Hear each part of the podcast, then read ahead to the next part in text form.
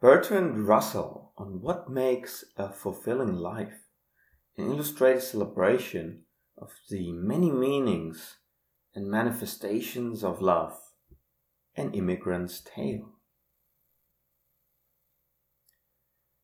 If you can fall in love again and again, Henry Miller wrote as he contemplated the measure of a life well lived on the precipice of turning 80 if you can forgive as well as forget, if you can keep from growing sour, surely bitter and cynical, you've got it half licked. Seven years earlier, the great British philosopher, mathematician, historian, and Nobel laureate Bertrand Russell considered the same abiding question at the same life stage in a wonderful short essay titled How to Grow Old, penned in his 81st year and later published in Portraits from Memory and Other Essays. Russell places at the heart of a fulfilling life the dissolution of the personal ego into something larger, drawing on the long standing allure of rivers as existential metaphors. He writes Make your interests gradually wider and more impersonal until bit by bit the walls of the ego recede and your life becomes increasingly merged in the universal life.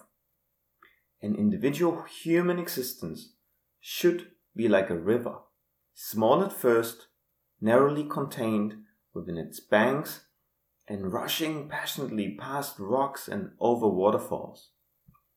Gradually, the river grows wider, the banks recede, the waters flow more quietly, and in the end, without any visible break, they become merged in the sea and painlessly lose their individual being. In a sentiment which philosopher and comedian Emily Levine would echo in her staring reflection on facing her own death with equanimity. Russell builds on the legacy of Darwin and Freud, who jointly established death as an organizing principle of modern life, and concludes The man who, in old age, can see his life in this way will not suffer from the fear of death, since the things he cares for will continue. And if, with the decay of vitality, weariness increases. The thought of rest will not be unwelcome. I should wish to die while still at work, knowing that others will carry on what I can no longer do, and content in the thought that was possible has been done. Portraits from Memory and Other Essays is an uncommonly potent packet of wisdom in its totality complement this particular fragment with Nobel laureate Andre Gide on how happiness increases with age, Ursula K. Le Guin on aging and what beauty really means, and Grace Paley on the art of growing older, the loveliest thing I've ever read on the subject.